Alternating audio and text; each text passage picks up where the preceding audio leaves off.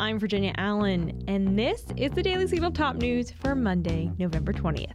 Here are today's headlines.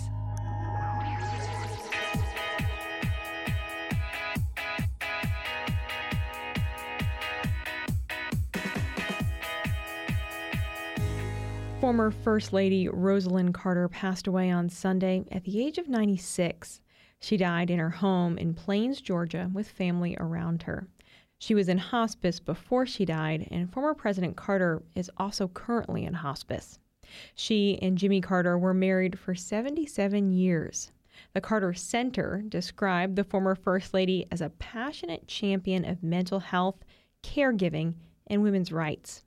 In a statement issued by the Carter Center, her son, Chip Carter, described his mother and the former First Lady as a great humanitarian in her own right he added that his mother's life of service and compassion was an example for all Americans. Mrs. Carter was passionate about helping people struggling with mental health issues. She sat down with C SPAN about a decade ago, and in that interview, she was asked what she hoped her legacy would be. And this is what she had to say.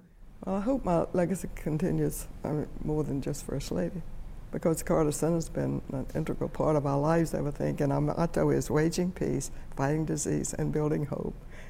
And um, I hope that I have contributed something to mental health uh, issues and help improve a little bit people, the lives of people living with mental illnesses. Ceremonies celebrating the life of Lady Carter are set to take place from Monday, November 27th through Wednesday in Georgia. Turning now to Israel, Israel Defense Force troops have continued to search Gaza's largest hospital, Al Shifa. On Sunday, Israel released video of what Israeli officials say are fortified tunnels beneath the hospital. Hamas continues to deny that they have built tunnels underneath the hospital. Israel also released surveillance footage of individuals that they say are hostages being taken into the hospital by Hamas terrorists. The video footage reportedly showed two hostages, one Thai and the other Nepali, being escorted into the hospital by armed terrorists. The location of those two hostages is now unknown. And today we learned that 28 premature newborn babies have been evacuated from Shifa Hospital to Egypt for urgent treatment. John Kirby delivered remarks at the White House today regarding where exactly hostage negotiations stand. This is what he had to say. President Biden and the team here is doing everything we can to help get the hostages that Hamas took, get them released, including uh, young children uh, and, of course, uh, Americans that are in that pool. pool. Now, I think I know this is of great interest to all of you.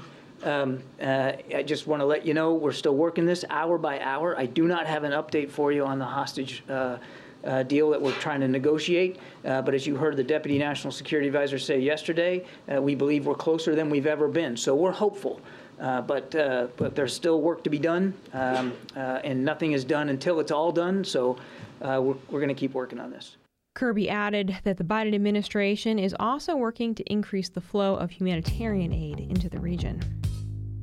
Well, The Hill reported earlier today that a new poll shows that former President Donald Trump is leading Biden in the polls. A Harvard CAPS Harris poll has Trump leading Biden by seven points. 48% of respondents said that they would back Trump, and 41% said that they would back Biden. 11% said that they were unsure about who they would support. An NBC News poll reported over the weekend shows that Biden's approval rating has fallen to 40%. One of the reasons for that low rating is reportedly Biden's foreign policy and his handling of the war between Hamas and Israel. The election is, of course, still a year away, so a lot can change. Well, how about a little bit of good news on this Monday before Thanksgiving? This morning, a turkey's life was spared in an annual White House tradition. President Biden pardoned two big white feathered turkeys outside the White House today. The birds came all the way from Minnesota to receive the presidential pardon. Their names are Liberty and Bell. I hereby pardon Liberty and Bell.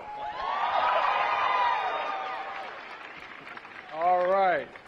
Congratulations, birds. Today is also President Joe Biden's 81st birthday, and he used the occasion to joke about his age with the crowd present. And by the way, I, it's my birthday today, and they can actually sing birthday music. I just want you to know it's difficult turning 60. Difficult. The first president to pardon a turkey was John F. Kennedy in 1963, but the annual pardoning of the turkey didn't become a tradition until George H.W. Bush's administration. But with that, we are going to leave it there for today's episode. Thanks so much for being with us for the Daily Signals top news. If you haven't had the chance, make sure to join us for our morning shows every weekday morning. Tomorrow morning, Rob Bluey is sitting down with Rob Feld to discuss his brand new movie, Jesters and Fools. Be sure to catch that conversation. Also, if you haven't done so, take a minute to subscribe to the Daily Signal wherever you like to listen. We're across all podcast platforms, and when you subscribe, it ensures that you never miss out on brand new episodes. Thanks again for being with us today. Have a great night. We'll see you right back here tomorrow morning for Rob Bluey's conversation with Rob Feld. The Daily Signal podcast is brought to you by more than half a million members of the Heritage Foundation. Executive producers are Rob Bluey and Kate Trinko. Producers are Virginia Allen and Samantha Aschieris. Sound design by Lauren Evans, Mark Guiney, and John Pop. To learn more, please visit dailysignal.com.